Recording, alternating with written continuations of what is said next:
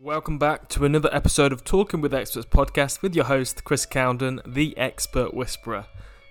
I have Adil Amarsi joining me this week to share how he writes copy that is compelling enough to attract all types of investors for your startup, what unique opportunities he can see as an expert coming up for startups and copywriters in 2023 and how to use your defeats and victories to create an unlimited, unlimited amount of content. If you want to know how to create massive ROI and time on your investment in your personal life and business, and you don't know how to position yourself as an expert yet, then this episode will clarify all of that for you. Stay to the end if you love burgers because Adil shares his recipe with you as well Uh, that's a key bit because this burger recipe is absolutely killer and it's it's it will make you salivate the whole day. So I'll speak to you at the end. Enjoy the episode and bye. Thank for joining me on Talking with Experts podcast today, and thanks for the wonderful conversation before we press live. It's just great to yeah, learn more about out. you. Yeah, you guys missed out on some excellent stuff, just deep bonding stuff. Like you guys missed out on that. Yeah,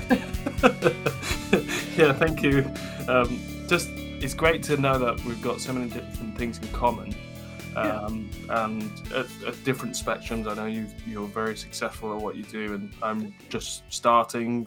But yeah, from your story and listening to other podcasts that you've been involved in. You were a past chef, me too. Um, nice. Oh, dude, we didn't even talk about cooking. like afterwards, we're gonna have to trade secrets, man. Yeah. Like legit, I got like a really good burger recipe that I want you to try out. Actually, yeah, well, screw it. On the show, if you want, at the end, if everyone's happy, if you're watching this live, just comment down below. Let me know if you want my burger recipe, and I guarantee you, juiciest burger you'll ever eat. Because I've had like five separate chefs eat it, and they've all said the same thing.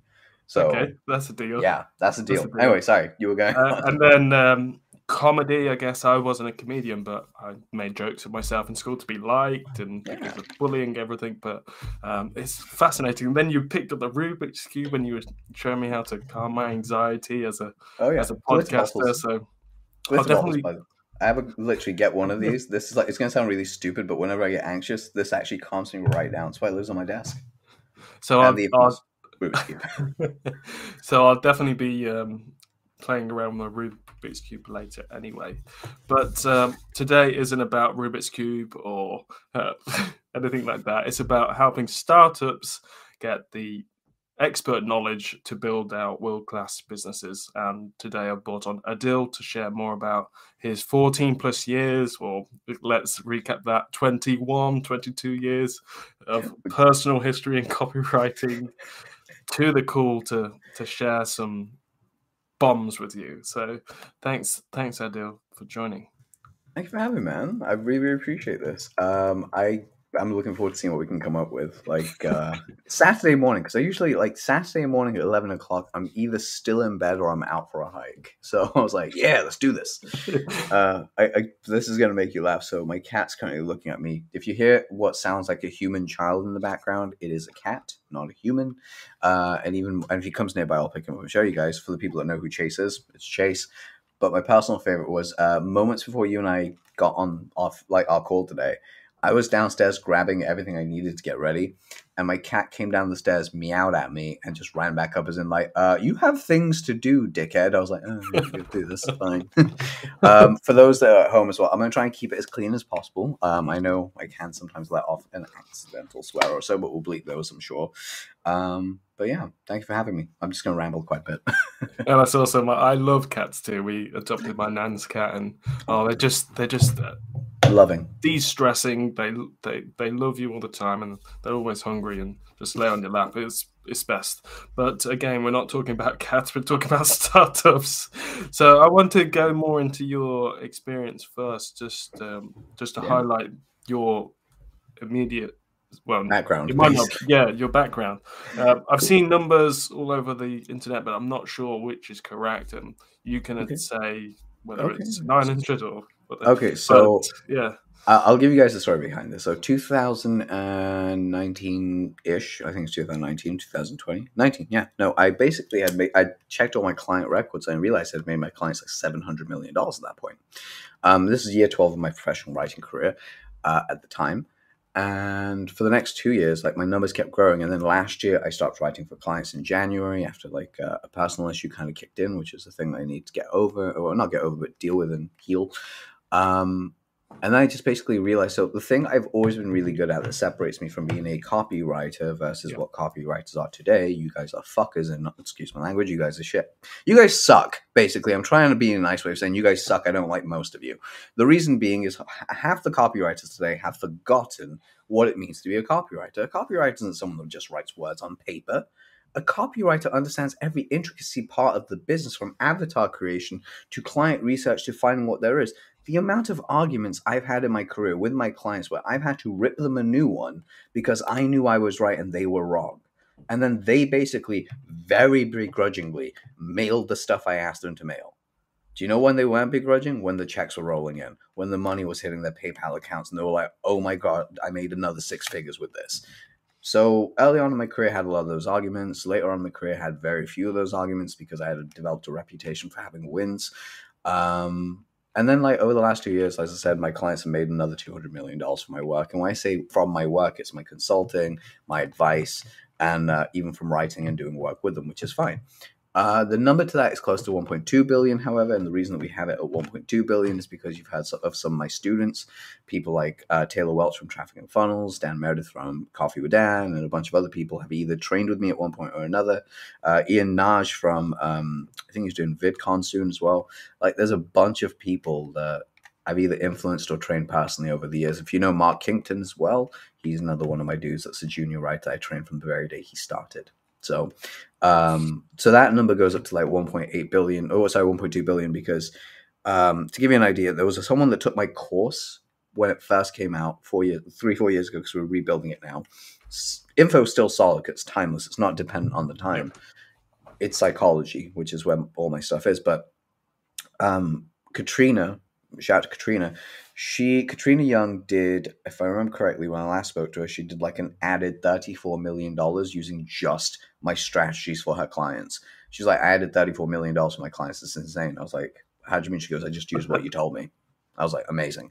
So that's kind of my background on it. I've written 400 plus marketplaces, and my endless fascination is how we think as people, which is why I've spent so much time understanding how the human condition exists, and more importantly, how we live led me down, you know, to the pathways of the pathways of comedy, pathways to martial arts, pathways to hip hop and R and B, uh, pathways to heavy metal and understanding the occult and occultism and religion and spirituality and seeing how it's all linked together. And it's ridiculous. It's funness, and you get to pick what you want. So, taking all those things into account, yeah, I've written. And by the way, as I say this, everything I've done, I'm grateful to say, has been 100% above board and ethical. Yeah. Meaning I've not taken a negative client that was trying to scam people or whatever it is.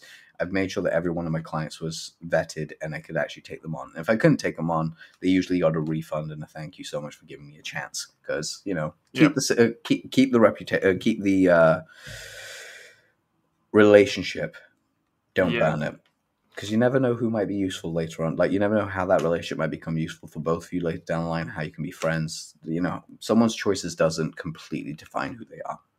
So making a like an objective decision instead of subjective and playing with emotions, just this or or. Well, I'll tell you what. Focusing on the relationship. Yeah. Well, I'll tell you what's my driving factor behind it because I've only told a very few, very few people. So I guess it's an exclusive for for you, Chris, which is gonna be fun. Um, so for me, it's because of my faith. I believe that when I die, I'm going to be judged. And the last thing I need to do is have my work, my ability affect 1 million people or even 10,000 people mm. or even 1,000 people. That means that my ability to push a negative narrative has affected 1,000 lives. That is 1,000 lives of sins that I now have to carry on my plate when I'm meeting my maker. Yeah. I don't want that shit. I would much rather like I got a thousand people that I helped. Give me all that good shit. what do you mean? It's like add my case, add to my case how great I am. let me in. Well, not how great I am, but let me in and be like, hey, you're a good dude. You can get in. Like, because that's what I want at the end of the day. Um, But because of that driving factor, it's the reason I've never been able to take on anything unethical uh, without having some serious internal conflict or my copy not working, which is the funniest part because uh, I've had days where I've taken on a client where I'm like, oh, I can write for this. This seems normal. And I, and I produce horse horse crap copy. Like it is just horse crap. Um, and, and, like sometimes I've had, of course, I've had losses in my career. Everyone has, but I've not had as many losses as most people have, which is lovely. But even the losses I have had, uh, my clients either get their money back or we find a workaround and see what we can do. But essentially, that's my background. And working in all those marketplaces allowed me to help like startup companies, um, pitch for investments, do angel like pitch for angel investing, create pitch decks, and all the other fun stuff as well. Because when you know what someone's looking for, it's very easy to give it to them. Yeah. So on that, what is it that you um, when you're creating a pitch for somebody or um, getting ready to prepare somebody else for a pitch, what are things that you focus on in your copy? Is there a specific framework that you use that would yes. help? Yeah, so I have a framework for writing sales letters, uh, which is actually a course, but we can talk about that later. Um, I actually mentioned it previously, but we'll talk about a little bit more in depth in a moment of like what what it entails. But essentially, what it is, it's understanding how a conversation works when you understand how a conversation work, works, you can write an entire sales letter around a conversation, which is what you want. Yeah. Because uh, it feels very back and forth. It feels like it flows. Like there's no start and stop. There's no like stabbing in the back. There's no twisting the knife. There's none of the bull crap that I don't look. 20% should be pain, 80% should be pleasure. That's the way I actually deal with it. If you can't do that, fine, fair enough. You like ho- horror story copies, lovely, mm-hmm. but you're writing for a genre and only one genre only, and you're going to get boring very quickly. Sorry, mm. just just true. So try different things, see what happens.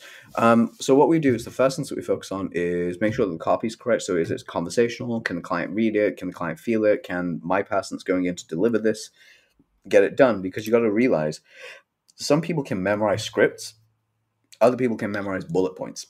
Yeah. So I got to know what my audience person needs to have. So what I'll most likely do when I'm prepping them is I'll sit down, go through their entire bullet points with them or their script with them, reduce it down to a couple of bullet points, and record myself talking to them as we go through each point and what I need them to say and how it needs to sound. Then at the end of it, they're like, holy crap, I know what this needs to sound like. They can go in and actually perform uh, flawlessly. Because again, like I said to you prior, we all get anxiety, but if you know how to control your anxiety, you actually come off very calm and relaxed. So I give them yeah. a couple of tips of how to do that. Um, so a really easy one is taking deep breaths. That you know, diaphragmatic breathing does reset the parasympathetic nervous system, which allows us to relax. The second, and this is a little bit of an older trick, and this is one I told, told you beforehand. Take your left thumb, put it in your right wrist, close it, and just sit there. Like the thing is, you can literally just leave it there. Um, and it looks like you're just holding your hands. It doesn't look like you're doing anything, but what that does is it naturally lowers your anxiety it just naturally starts lowering your brain to a state of like a little bit more calmness, which is really cool. The body has a bunch of these hacks, but you know, as is. Um, but what we do with start people is we get through the stuff with them, go through the pitch deck, make sure they look the part, because that's mm-hmm. another thing. You got to look the part, you got to dress the part. And now we're in a place where people are just like bombarded with being back on Zoom and staying on Zoom and like doing calls and stuff. I'm like, guys, take your client out for dinner. Like, mm. literally pitch them at a dinner. Don't pitch them in their office. Take them out for dinner. Have a conversation over lunch. Like, see what you can do. Spend the money if you need to. And that will solidify a relationship. Remember, they care about what you're pitching, but they also care about who you are. Because remember, they're giving you money. They go, to be like, can I trust, can I trust this person? If you take them out for lunch, it doesn't have to be a fancy ass lunch. Um, one of my guys, we found out that one of the angel investors grew up in a very similar situation to one of my clients, which is, you know, he grew well, I grew up in Leicester, you're in Coventry, kind of like that, those type of ends. Like the angel investor came from that kind of world, and so did my client. So instead of taking this guy out to a fancy restaurant for dinner, yeah. uh, we took him out, like, we literally took him out to like a regular place and ordered like the most basic ass burgers we could find from like one of our favorite places nearby. Um, to, to give you context, you're not if you're not in the UK, you won't get this, but if you're in the Midlands, you definitely will. Think Maryland chicken burgers, like maybe a pound, maybe three pounds, like super cheap. I think we spent like twenty pounds total on like food that day for the three of us.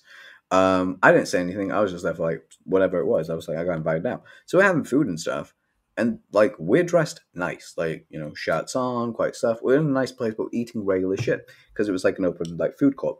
And we're having this chat with this client, and all he says to us is like, at the end of it, all's good and well, signs the deal. You know, he goes back and come into the office, pitch me an idea, pitch the idea, close the deal. All great. I wanted to find out what made him say yes because I was curious. Yeah. Um, and the reason being, and I had the idea, was because we tapped into his innate background. His background of you never really forget where you're from. If you're if you push yourself, you never really forget the night the things that used to make you happy.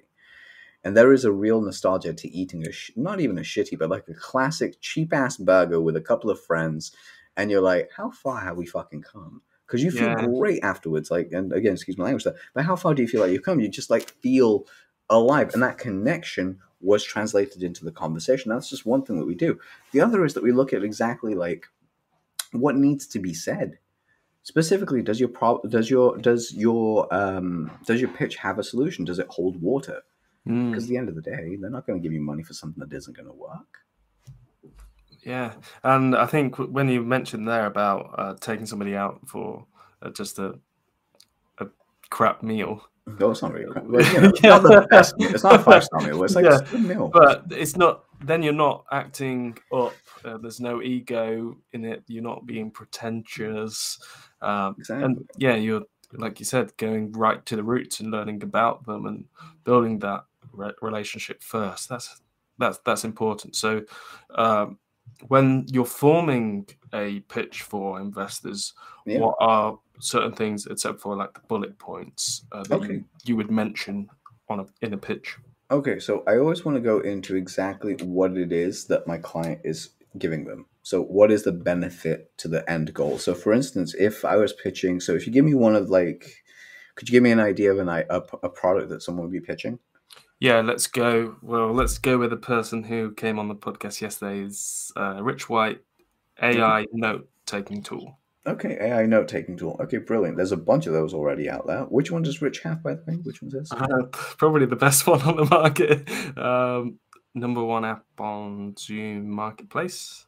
Oh, note taking. Oh, the the one Uh, that's basically. Fathom, it's called. Oh, Fathom. Fair enough. Oh, Yeah. shit, you cri- Oh, that's so cool, dude, that you got them on. Um, so what you do with quite simple, the way that I'd pitch that is quite simple. I'd look at it and go, okay, what else is out there that's universally related? So, Like, what what can they uh, relate? Hold on, I think my microphone's picking up in the background a little bit. That's on me. Hold on a sec. Uh, everything sounds fine now. oh, all good. Yeah, all good. Okay, Perfect. excellent, cool. I like the fact that I have like a spare mic just like back into. um, but what I was getting at was uh, life of a podcast, Ari. Um, but what it called? So the way I look at this is I go, okay, what other um, stuff is out there that's currently being used? What's it being sold? What makes my thing different? What is the unique mechanism? If it's like, okay, we've only got a few unique things. It's a note-taking app specifically for Zoom, really well, like works really well. Most people actually don't use it properly. Uh, most people don't use note-taking apps properly because you have to take the audio, run it through the app, go through the thing, and it's a whole, you know, pain in the butt. Right now, we just remove that middle process and made it really simple, and that's what you're selling. That middle process. The reason why content creators don't create content, the reason why so and so don't do what they're doing is because it takes too long to do the middle.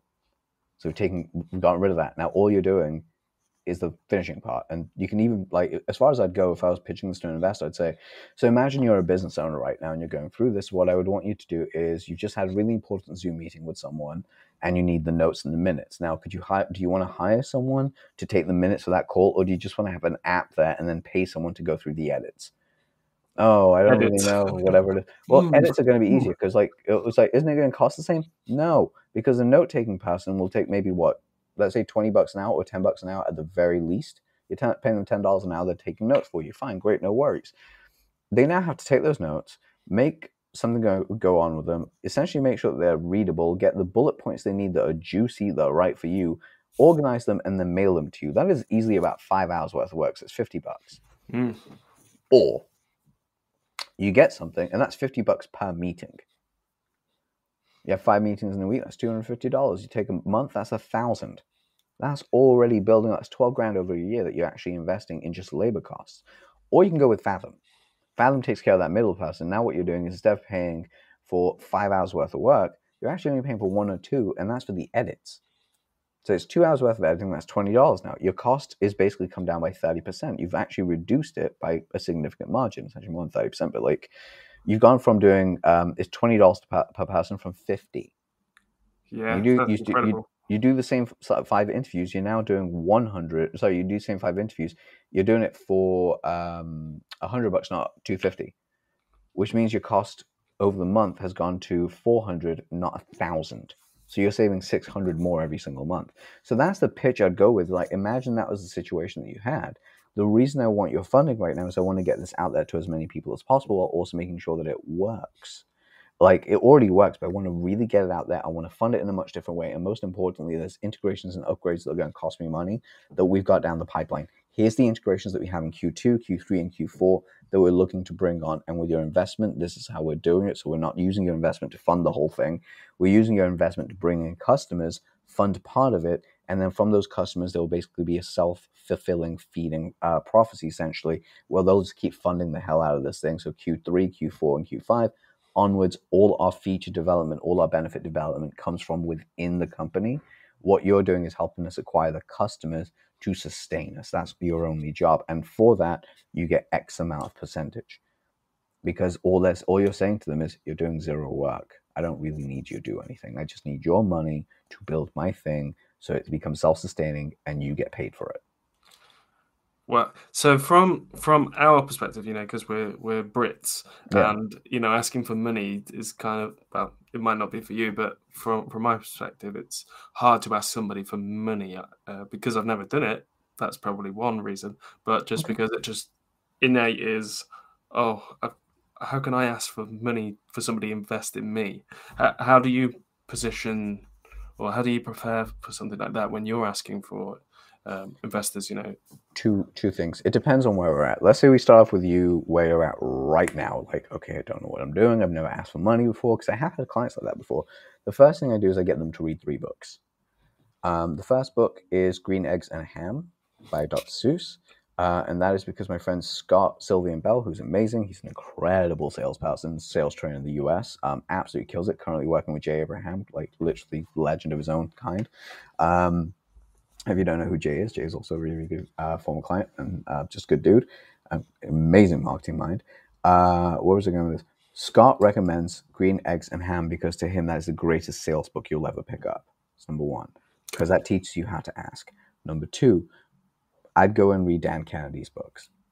I read any book I can on selling, like Wealth Attraction, Dan Kennedy's Wealth Attraction, which you can find on YouTube, by the way. Um, Go watch that. Go listen to it. Six hours worth of training. It will literally shift fundamentally the way you see money. And by doing so, that shifts everything. Now, number three, and this is a Dan Kennedy trick I'm teaching you. Yep. very, very powerful thing. Dan Kennedy used to say, Do you know what the difference is between me asking for a $100,000 for a sales lesson and you, ask, and you jittering for 10? Do you know what the difference is between us? And I was like, No, because I, I met him at an event and I asked him, He goes, The difference between me and you is quite simple. I can say $100,000 without quivering you say 100 grand, your voice quivers. Yeah. I was like, what? Yeah. He's like, when a client goes, how much is this going to be? You're like, $100,000. And he's like, he I goes, I bet you if you ask for 100 grand, you're like, all right, your sales letter, VSL, blah, blah. He goes, I'll just write a sales letter for you. And I was like, can I get a VSL? Yeah, that's another 100 grand. it was like, I just value myself correctly because I know what I can do. I was like, fair. He goes, Am I a better writer than you? Because probably not. He's he's like, you probably wiped the floor clean with me, which between us, I actually have done that before the Dan promotion. Um, there isn't actually a copywriter. I don't. There's only like three or four really great copywriters I've not gone up against in my career, and not one. There's only a few. Um, there's a few that I'm terrified of, like Roy. Genuinely terrified of going up against him, and he's he's a really good friend. That's the funny part. He's he and I have the same birthday, years apart, like the same day, which is hilarious because it's really hard to have this day.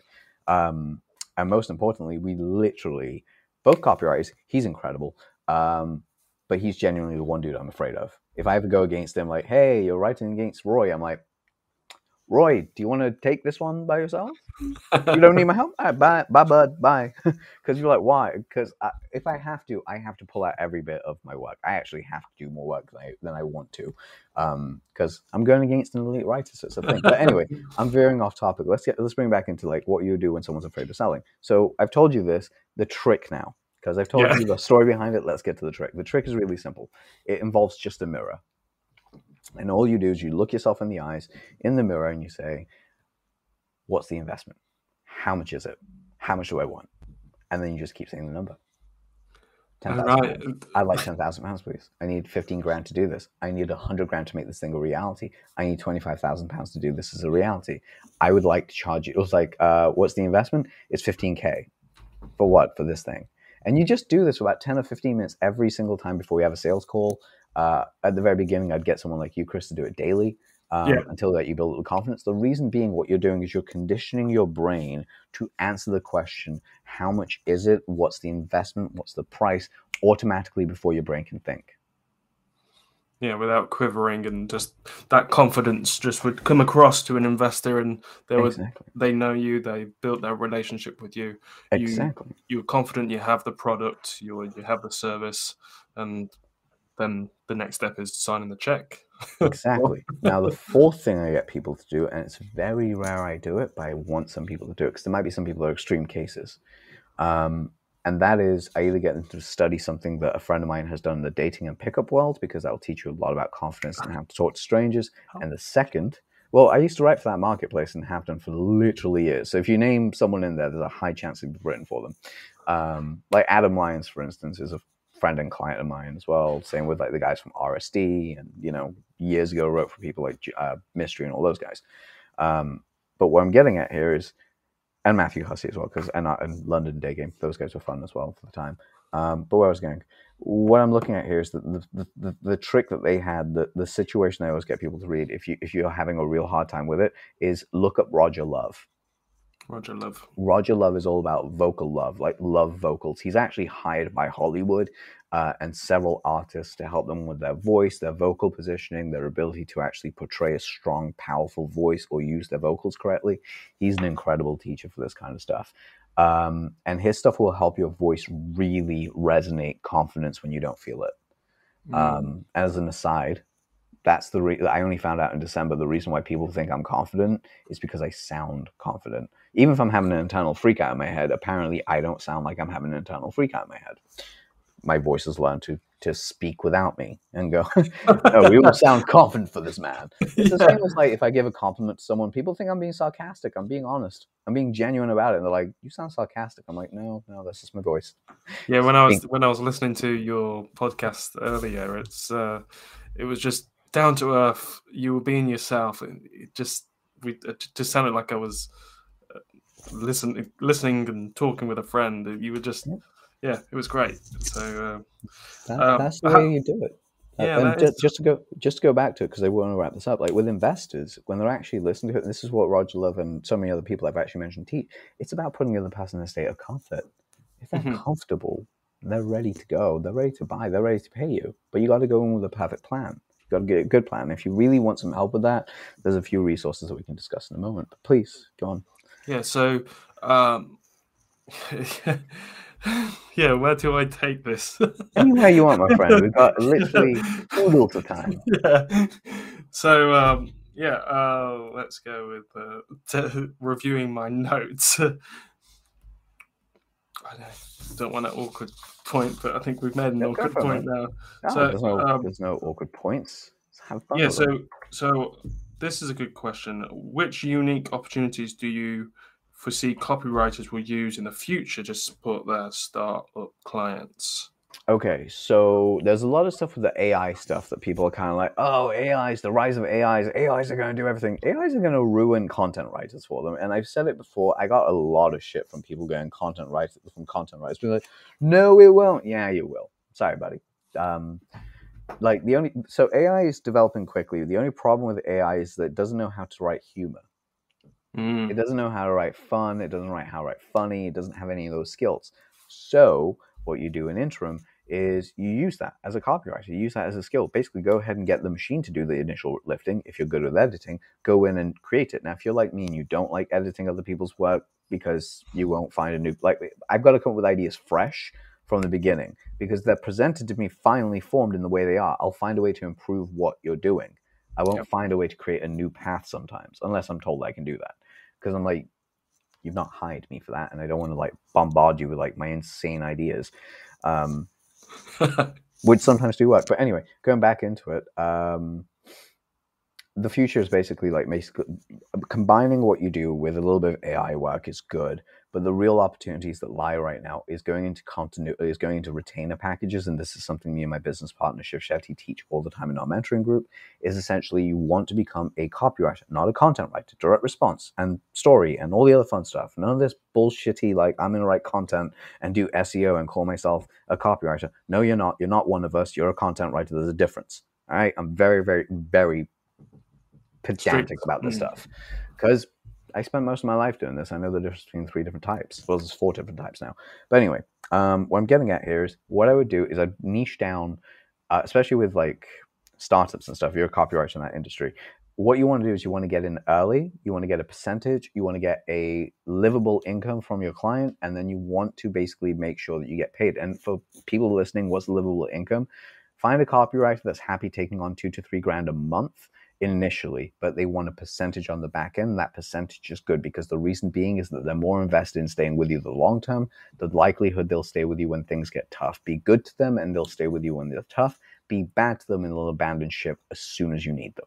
So don't do that. Make sure that you train them right, keep them well, and you'll be happy as well. The reason being is, um, and the reason you have them on retainer is because they don't have to now hunt for new clients Mm. If they don't have to hunt for new clients, all their creative energy, all the time they'll be using their freelance business to acquire new clients is being funneled into you. And if you're paying them well, they don't need to look for more than two or three clients at a time. And they can keep those on continuity in the way that we have our shit scheduled out so they can get those things done. But what I'm getting at here is as a copywriter, go into retainer. My, my, my thing does that, so we're back in. Don't worry about it, it's not you. My camera will black out for like 10 seconds at the very most. So gotta like refresh it. But anyway, don't fall into the trap. And the trap many people fall into is um, I need to create big projects, and that's how I get paid one off projects. I did that for a long time. I used to get mm-hmm. paid, like, the biggest client piece I took home was uh, 75K, like, upfront. That was what they paid me upfront plus percentage but the deliverable was a lot. I had a lot to deliver on that. So, what you do instead is have, had I turned that into a continuity model, I could have charged five grand a month for 12 months, or even like 10 grand a month for 12 months, mm, or yeah. six months until the work was done. But it would have given me more leeway because I had to do all the work I had to get done in 90 days. And the expectation was different. Of course. And I am a serial procrastinator, at least I used to be. So I would literally screw around until like I need I, until I got an idea formed in my head. Which usually, if it was a three month deadline, I'd get done in like two months. Like the first two months were usually like planning and ideation, and then for some reason, I don't know if you guys have this, but I do. I used to be able to get everything done like literally right before it was needed to get done. Occasionally, yeah. like, occasionally I did miss deadlines, but that was just because I was going through some stuff, and thankfully my clients not on good terms. But yeah, you were saying.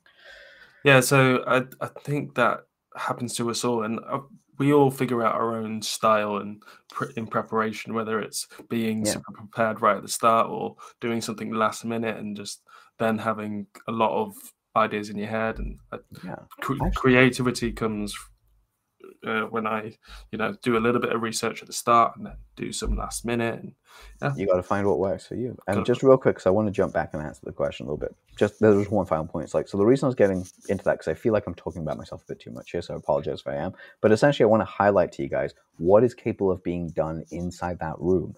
And if you're a copywriter and you focus on clients and work with them long term over that short, like you know, with a contract like that, make sure you have a contract to not do shit without an agreement. Okay, no, that's a mistake and you're leaving money on the table and you will basically take it this way. Doing work without a contract is like basically having sex without a condom. It, it, you're risking. Don't do it all right just don't do it because what's going to end up happening is it can bite you in the ass really really badly. It can work out for you and usually it does but that 10% makes you gun shy.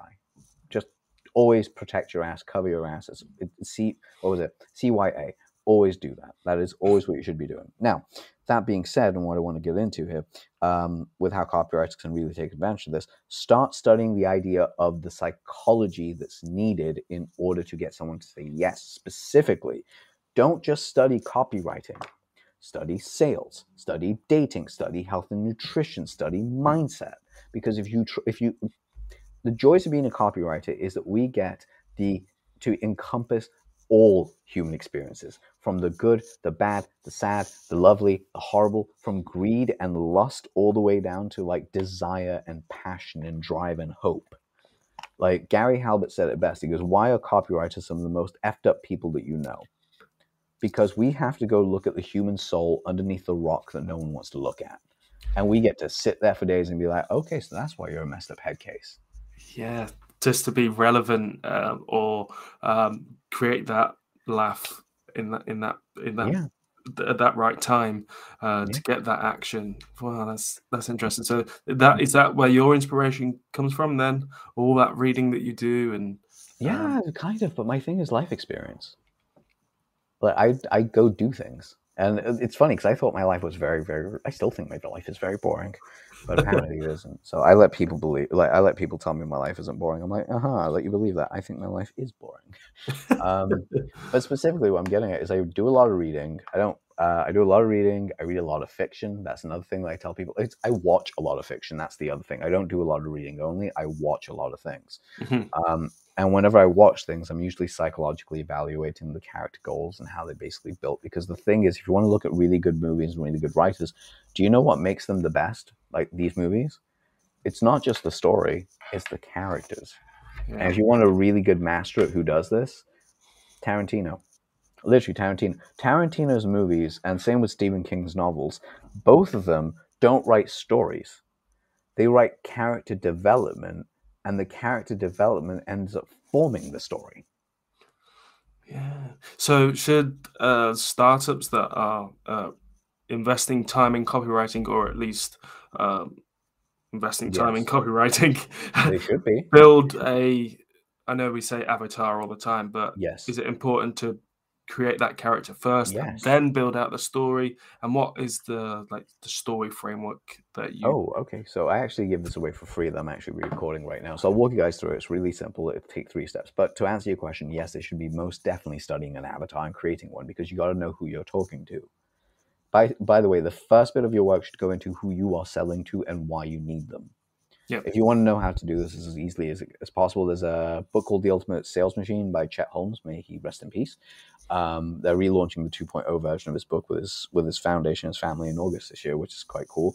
But what I'm getting at here is they have this list called the Dream 100. The Dream 100 is your 100 people you want to work with, speak to, whatever it is. So have that for your Dream 100 clients, that you, like 100 um, investors. Then what you want to do is you want to go through that Dream 100 list and group them. And you want to group them. This is this is not an easy task. I'm telling you right now. This is this is like it'll take you a week at the very least, with concerted effort, a weekend maybe. What you do is take the 100 names, then you split them into groups of categories of interests, and then you basically make sure. So you can do it that way, or you do it the way that I do, it, which is like you get the 100 list on another piece of paper. You go, who am I looking for? You write out who you're looking for. It says who on this list matches this to what degree, and then I list them from like most relevant to least relevant, and then I focus on the most relevant 25 percent Yeah. because you don't need you don't need a hundred clients. You only need ten, if that. You don't need a bunch of investors. You need a small amount that have money. So that's how you start off with the avatar creation. Uh, as far as it goes with studying copy and all the other fun stuff, yes, watch movies. Look at what your audience is talking about. Do you know why I watch? I watch more movies than most people, and I can tell you the reason I do so is, and I quote them. 'Cause I quote, I quote them in my email, I quote them in my sales pages, I quote them on interviews because there's great content that's written by other people that's out there that I can use as quotables as a way of like bridging that gap. And more importantly, if I said to you something like blue steel, would you know what I mean by blue steel? No. Right. But if I said that to a Zoolander fan,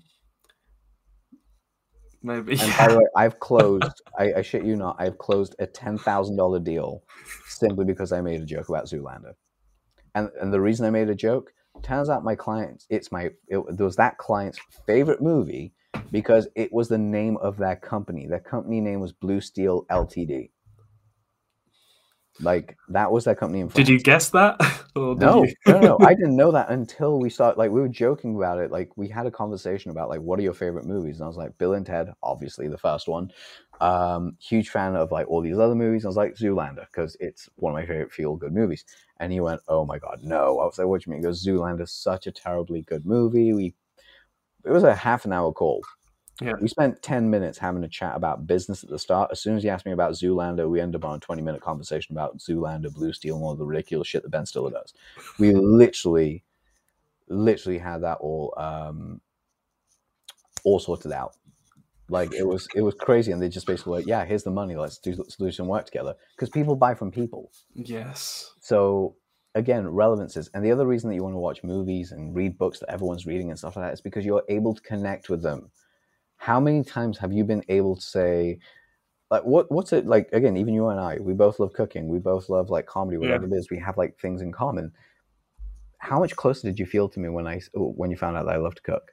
Yeah, I I did feel close, and uh, I think it was more the bullying, the uh, the jokes, uh, the cooking, the Rubik's cube, Yeah. um, the the interest in copywriting and content creation, How the, people uh, the, gla- the glasses, and the the thing you said about does it look better, worse, or about the same? Those kind Yeah. of exper- shared experiences just connected us. Definitely. I mean, this is what your audience is looking for as well. They just want someone they can connect to and call their friend. So guess what? That's what you give them. You write your stuff to give them that friend, and you make it congruent with who you are. So that that would be in your emails, in any type of content posts. creation. Yeah. So I, I've I've I've heard you break down um, like a story framework, which is like the defeat story, the villain, uh, um, and then your victory story. Could you could you go over that a little bit more, just for everybody else who's listening? Yeah, so that's actually the framework we we're going to discuss. So thank you for reminding me of that. So it's really simple. It's three steps. I want you guys to get a piece of paper at home, just A4 or A whatever point it is. Um, I'm going to see if I can actually do this live because again, I should always prepare props for this. Um, hopefully you'll be able to see what I'm about to do. Okay, so let's find the piece of paper. Right, uh, one moment. Ta-da! Ah, so we're nice and okay. If we're nice and out and stuff, I can zoom the camera back into where it was. Otherwise, it's just looking weird. All right, so you got a piece of paper. On one side, you have. Um, this is all I want you to do. I want you to draw basically what looks like really far rugby goals. All you're doing is put a line on the left hand side, vertical, vertical line on the right hand side, draw a line in the middle that joins them. On the left hand side, you have greatest defeat. On the right, you have point of no return. Right. Now, in the middle of that, you have about eight other separate um, check marks, all vertical. So it basically looks like a little graph like this. And what you do on the left hand side, there is a moment in your life as a business owner, marketer, startup, whatever it is. There was a moment in your life when something kicked your ass so goddamn hard that you were like, right, no more. It could be you left school because you didn't like the way it was. You left your job because you knew you were destined for more. Hell, it could be family members telling you that you suck all the time and you're like, oh, screw you, I'm going to go do this anyway. Could be anything. Could be those great defeats. Could be the family member that you thought that would always have your back turning around and saying, you're not going to succeed. Whatever that defeat is, because it's personal. Could be your own personal Hindenburg, whatever it is. Once you've got that written down, on the far right hand side, you have um, on the far right hand side, you have uh, point of no return.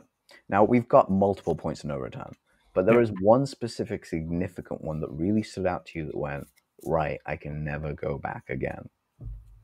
What was it? So you write that down. Now between and again, what I mean by you can never go back again, like I'll give you an idea. I can never go back to living in a small city.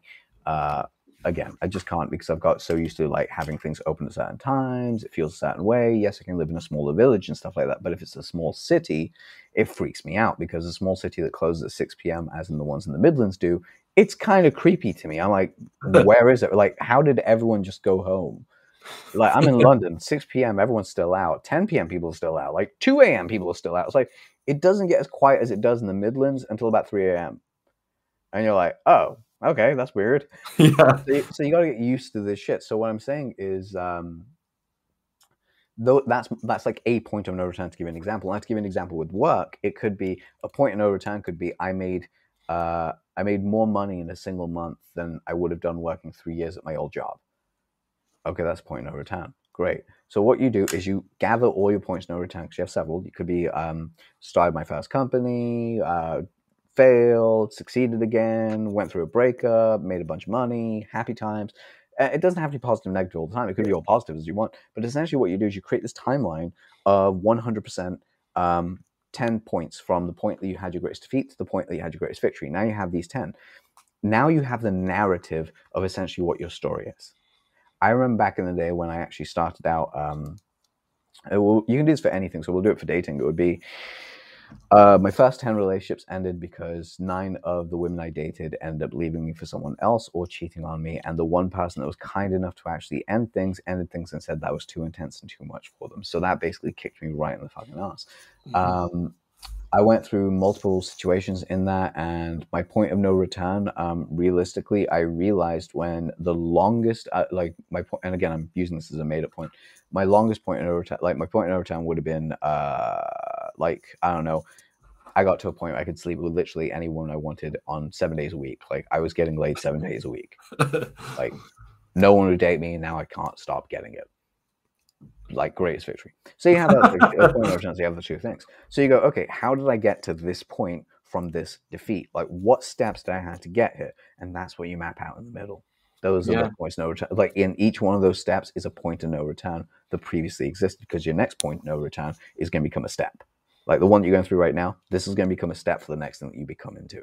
So you always got to keep that in mind. But for that section when you're telling that story, you have an end, you have a beginning, now you're building up the middle. And the beauty of the middle is you can take step one, so step zero, greatest defeat, to step one, and essentially do the exact same thing and go, what were the 10 or five little mini things I did to get to this one big milestone? And now you've taken 10 pieces of content and turned it to like 100 pieces of content that you can repurpose and reuse for a bunch of different things. But you tell the story as consistent because you now have a running narrative through what works. Powerful. And uh, as soon as I heard that before, and I'm lucky I've heard it twice now, uh, it just made me think I need to. Because I can remember writing a doc and uh, saying to myself, oh, I'm going to write myself a, a book and write all these stories down. So I've got to find that because there's there's probably some no points of no returns and victories in there. Yep. Um, yeah, and I've and I've had some recently, so those can be added. Hells Uh, yeah. You should keep a running inventory of your wins. So Or, as my friend uh, Lav likes to say, uh, have a win winventory. Winwood Troy, yeah, that's a good idea. One of those wins would be uh, having you on the podcast, obviously, having a, a great bunch of experts lined up, and then recently uh, having AppSumo run a podcast collection with me, which is currently happening between May 23rd and the 30th of June. So if you want to start a podcast, you want to earn some extra money on the side, go to go.appsumo.com, sign up to be an affiliate. Once you promote a podcast tool within that collection, you'll get a bonus of $25 every single time. And you'll collect some great uh, podcasting tools and tools to help you grow your business at scale. So that's go.appsumo.com. And if you want any more information, talking with experts pod.com slash appsumo. And it's just scroll there. Okay, so that was kind of my call to action. Uh, Love it, dude. Yeah. So in terms of a call to action, I know we don't have that much time left. Well, dude, we can talk about this as much. Oh, we got like 13 yeah. minutes. 13 minutes is enough time. Let's go. Oh, that, that's awesome. Yeah. So um, a call to action for pitch, or maybe you can can we really focus on call to actions right now because I think that's an important aspect, and I've Yeah, probably I've probably confused everybody by giving them two actions. Uh, No, no, not at all. You've given them a direct action to go to GoDaddy, uh, not GoDaddy, to go to AppSumo, and then finally they've got like a CTA that basically goes towards your thing, which is fine. You can have multiple call to actions as long as they work in conjunction. Again, this is a podcast, of course you're used to having a couple of these in there. Um, but yes, sorry, I just jumped right in because I wanted to make sure that you actually knew that you didn't do anything wrong there. But talk to me about call to actions and what your question is, please. Yeah, so um, I do I, I do write emails out to my podcasting audience, and uh, anybody who's starting a startup would probably have a an email list of users that have joined and tried the product out.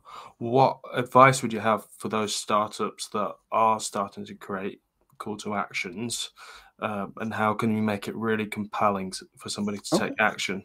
So there is a mistake people have with call to actions where they kind of like either pussyfoot around it, which is kind of like, oh, maybe, I don't know. Or the worst is they'll actually just end up putting up a raw link towards the URL where they need to go, which there's nothing wrong with, but they forget. So when it comes down to email and stuff like that, there are peaks and valleys. So your whole point of email isn't to sell in the email, is to sell the click. It's the whole point is to get them to click on a thing, make it enticing and compelling. By that I mean make sure that you have your peaks, meaning if you explain something and say, I'm going to show you everything in a moment, and that in the moment ends up being a hyperlink because it goes to the page that you need to go to. And then you just, you can finish off if you want, or you can just kind of end it there because people can go check out the video on the next page. You can also go check out the video, go read the letter, go check out what I've got for you. Please have a read, click here now, blah, blah, blah. All these words exist. But during an email, I wish I had an example of this right in front of me. Uh, I can show you guys. Basically, you highlight certain key aspects of the words and just make them a hyperlink. It could be this will make your life easier. Hyperlink that to the thing because people are conditioned to click hyperlinks. So guess what? It looks like a hyperlink. They'll click on it. They've been doing it for the last 20 years, and the generations that we're selling to, we're used to this kind of stuff. Not the old generation because they were wary of the internet. Us, not as much. So, in that call to action, you end up basically creating that bridge. Yeah, so um, that would be for for that for that keyword that you really want to get out um, in that sentence, then you hyperlink that keyword. So start your podcast today. You hyperlink today or no, start your podcast. Whole thing. Oh, the whole thing. Okay. Yeah. So if you've got something like start your podcast today, whole thing. If it's something like um, there are 33, what was it? It could be there are 17 steps to writing a sales page. Here's step one how to create an extremely beneficial headline, blah, blah, blah. Here's an outline. If you want to get the rest of the 16, go here. Or it could be like, I reveal the remaining 16 on this page. Yeah. Or it could be there are 17 steps to writing an effective ad campaign. Go here to find out more. Or uh, it could be longer, where it's like where you're telling the whole story about how your day went, what's going on, what's happening. Uh, it's absolutely amazing. Was on this podcast. It was brilliant. We had so much fun. It was like we connected. Blah blah blah.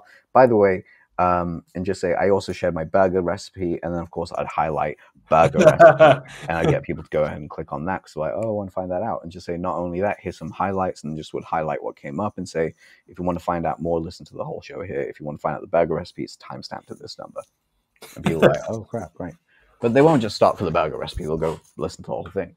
Yeah, because that's well, that's the that's the main that's the main meal, but yeah, they've missed the starter and the dessert. Um, I've got a good question for you, Please. and um, I know you've you've got a very um, you've had a very successful career. So these are this is this will be a good one for you. What life lesson or career lesson has helped you be yourself and authentic in your copywriting, which has had a significant ROI for you and your clients? You nailed it. Just being myself. Being authentic, yeah. yeah, that, that, that's the only thing I could say. And what helped me get that was a series of things. Um, so I spent most, I've spent most of my life in combat sports. So Muay Thai, MMA, Brazilian Jiu Jitsu. Um, you face ego death daily. Like I haven't trained for like the last year and a bit because I've just been, you know, going through my own stuff. But like I've not forgotten what it feels like to get choked out by like someone that you should be able to punch and eviscerate in the face because they're so tiny and you're so much bigger than them and you're like, how are you choking me out right now? And if I don't tap, I die because you have this locked in. So that allows you to really understand that you're not that you're human. That's one. Um, the next is ha- getting your ass handed to you very frequently. I mean, I've gone through my own stuff. I've had some people say to me, like, dude, sometimes when you're going through your emotional stuff, I was like, I can't be around you because it's too much, which is fine because they weren't enough. I didn't need them at the time, which is okay. The right people showed up and that was cool. What I'm getting at here, what made me authentic was understanding that, A, people don't buy from just careers and whatever. They buy from people. If they don't like you, they're not going to, they'll, they'll buy from you once and leave. If they love you and like you, they'll stay forever um, and you have like lifetime connections and lifetime friends and lifetime resources and that's that's what you want to build more of than like the superficial crappy stuff that that runs through um, but the key area of how I actually did it, like if I had to relook at it, it was self development. It was constant self development, putting myself out there, developing other aspects of my personality, and just being okay with it. Because there are Mm. moments, of course, I'm vulnerable. There are moments that I fail. There are moments that I basically want to cry and give up and no longer do what I'm doing because we all go through those. The difference is sometimes I'll share them, sometimes I won't. But if I do, cool. And how I do it with my clients, by the way, is when I look at my clients when I used to write copy for them, I sit down and interview them. I'd get all the stuff I need out from them for like an hour and a half, and I have everything I need from them because there's a set number of questions I ask them that are my own questions.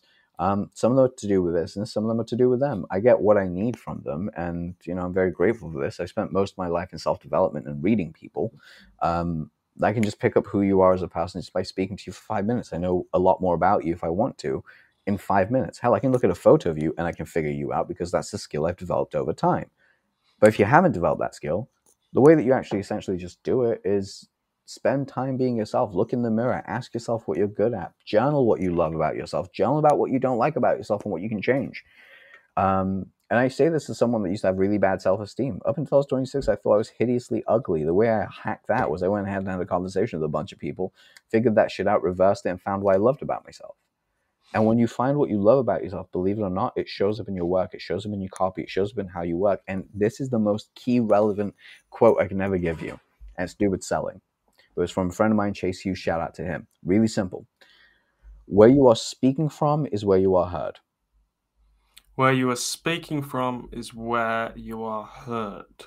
If I was speaking from my brain, you would only hear me in your brain. If I was speaking to you from my wallet, you would only hear me at your wallet. If I was speaking to you from my heart, you would understand exactly what I meant 'cause you're speaking from the heart. Words, even when typed, carry an energetic feel. I don't know if you've ever, ever done this, but read read some copy, read a text, read an email, read anything, and gone, man, I can really feel this person's emotions in them. They were mad at me. They were happy. They were angry. They were sad. They were joyous. They were grateful. You can read it in the context of how they write Yeah. people have the same thing. So put yourself in that context.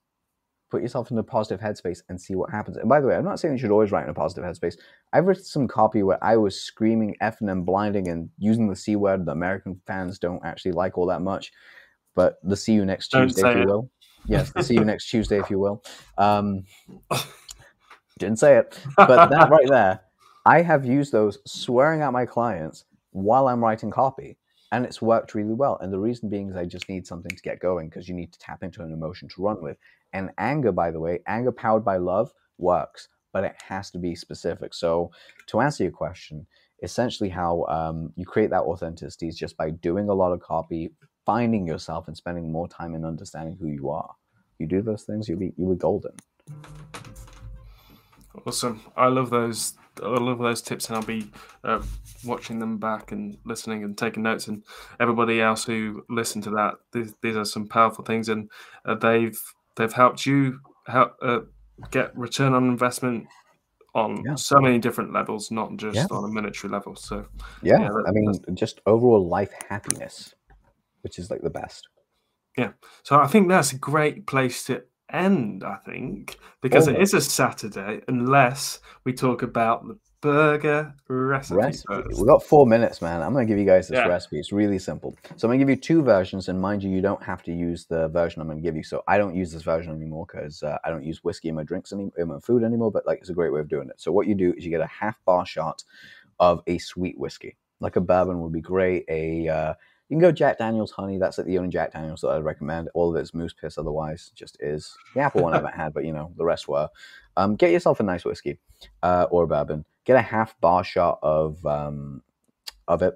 Get like half a kilo, if you will, or like half a kilo of like beef. Make sure it's like 80 20 mix 80% beef, 20% fat. If there's no fat in there, throw in some fat in there, like some butter or something. Really make because you need that fat in there.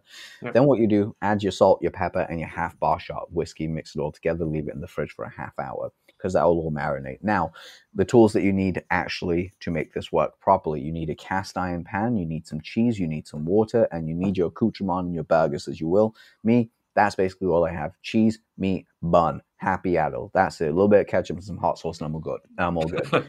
you want some lettuce and shit like that? Go for it. Add that in. That's all on you. So here's what I would do.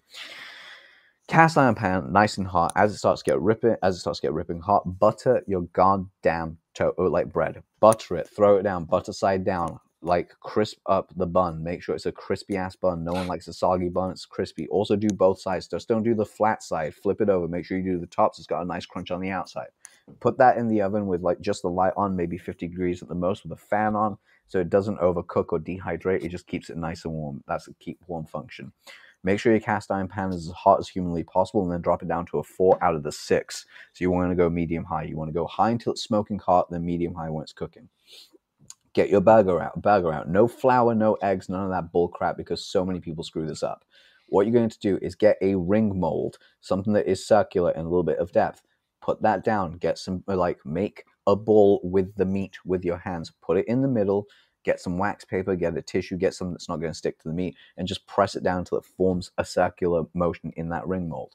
Pan's nice and hot. Salt on top, no pepper. Face down on the salt, salt and pepper the top side as it's there as it's heating up. Within about a minute or two, here's why we use a sweet whiskey. That sweet whiskey, not regular whiskey, or like a peaty one, a sweet one. The reason is sweet whiskey has naturally a lot of sugars in it. That sugar caramelizes directly on the outside of the burger the moment it touches the uh, pan. Forget the Maillard effect, which by the way can yeah. steam it. Because if you put like a piece of meat on a hot pan that's not fully dehydrated yet, it's going to steam. It's not going to cook. It's not going to crust. This, for some reason, for some because alcohol has a such has such a sm- sh- smaller um, heat point, it will just completely like com- not combust. It will completely like burn off mm-hmm. immediately. This gives you that charred effect on the outside of your burger, like completely seals it in. You flip it, you pepper the top, you don't salt it because the bottom side's got salt and pepper, top side it's been flipped around. You do it. You do this a couple of times until you've got the right amount of um, like the feel. You'll know exactly how yeah. you want your burger to be. Now, like 30 seconds before you pull it off, make sure you got your cheese ready. Make sure you got like a small glass of water, like absolutely a tiny amount of water, and a lid. Here's what you're gonna do. You're gonna put your cheese on top of your burger while it's still in the pan. You're going to get some water. You're going to throw a dash of water in there and you're going to put a lid on top. That is going to create steam in there for about 30 to 60 seconds, which is going to completely melt the shit out of the cheese. It's going to melt it perfectly. But the best part is all those juices, all that flavoring from the from the whiskey, because the whiskey does have flavoring, the cherry flavors, the vanillas, all of that, go directly back into the burger and actually sit inside the burger. So you have the smoky, woody flavor of a burger. It's absolutely delicious. Throw that in with your, uh, take your buns out, build your burger, have a bite out of it. Guarantee you, juiciest burger you'll ever eat. Oh, all I ask is, do you make, want to make this for me? Make it, make it for me. John, when you're in London, when you come down to my place, I will make dinner for you, mate. You will have one of these. Oh my goodness. Because I also the thing is, I love cooking so much. I actually make my own buns. Like I actually make my buns from scratch as well the night before, so everything is done, prepped, and ready. So yeah, tell me when you're coming. And then we can that. we can have a proper we'll do like a video of the burger. Yeah, yeah, we'll do a video live stream of it all as it's happening. It'll be a lot of fun. That'd be awesome. Talking with experts, the cooking show. yeah, yeah. Except for my defeat is I had to retire because of health issues, and it turned me completely off cooking. Except for I'm just a huge foodie, so I love eating. Yeah, but uh, that's a that's a completely different story. Well, but, I was gonna say, dude, use that as your story. Like yeah. I'll tell you what, like after this, um, so yeah, like we'll end this and Chris, we can chat for a minute. That'd be great. Awesome. So thank you again for sharing your tips on uh, copywriting for startups and startups for copywriting, um, and just sharing your expertise in everything life, uh, business, um, pitching for investors, there was so much you covered, story frameworks, and then we just connected on a really good level. So thanks for I just um, connecting. Um, but I would love people to know how they can find you. I know you've got loads of different links you probably want to share. Or uh, uh, all right, well, I'll give you guys just two easiest two links you can ever find me on. Um, if you're on, if you're on any social media platform, Adil Amarsi, look me up. Hi, it's usually me. So uh, connect with me on LinkedIn, connect with me on Instagram which is forward slash Adil Amarsi. Uh, Facebook, I have reached my maximum friend limit. So if you are on Facebook, go to my group, Copywriters Framework uh, Mastery. Uh, that is for copywriters and working copywriters. Please make sure you join that because we do have a mentoring program on the back end of that. But it's a great place to actually pick up a lot of great invitation. And shout out to Divian as well for making sure this happens. Uh, and finally, if you want to pick up the course that I spoke about earlier, head on over to the copywritersroom.com. Um, I'm not a fan of the VSL I have up there right now, which is why, again, co- uh, cobbler shoes, you end up making your own stuff and go, ah, I'm not really a fan of that. Uh, but the good news is the 2.0 version of that course, the Copywriters Framework, which will be live as you see it. Um, anyone that picks up the Copywriters Framework, uh, Copywriters Room will actually get access to the Copywriters Framework and all the other bonuses we have going for that as well. Um, yeah, those are just two like two places. But realistically, the best thing you can do, because I love meeting people, please reach out to me personally, connect with me, let me know what's going on with your world. Um, if you have any questions, let me know. And if you make the burger, seriously, not kidding, send me a picture of that shit. I want to see. like, send me a DM of that image. I want to see it. Um, and t- let me know what you did, like what you did differently and what you thought, because I'd love that stuff. Um, but yeah, that's just me, man. Awesome. Thank you so much for your time. And yeah, oh, I can't say anything else. I'm speechless. And I'm, well, I'm not speechless. I'm going to be talking about this all day. yeah. Thanks for having me, my friend. I really appreciate this. All right, guys. It's been a pleasure. And as always, Chris, thank you so much for having me, man. And thank you so much for joining us today and listening to the full episode. I hope that burger recipe was well worth the wait. And remember, Adil is a is a super duper expert. He has had a huge amount of success, but he's always willing to jump on other podcasts. So make sure to connect with him on LinkedIn and just ask him. He's delivered a ton of value today, and you can always refer back to Talking with Experts podcast. But he will probably have time for you somewhere along the lines, whether it's just a consult or if it was joining on a podcast. So go to his LinkedIn, which is in the show notes, send him a message and just ask him politely if you could spend some time with him, learning about him, and also having him on your podcast, sharing a ton of great value. See you next week.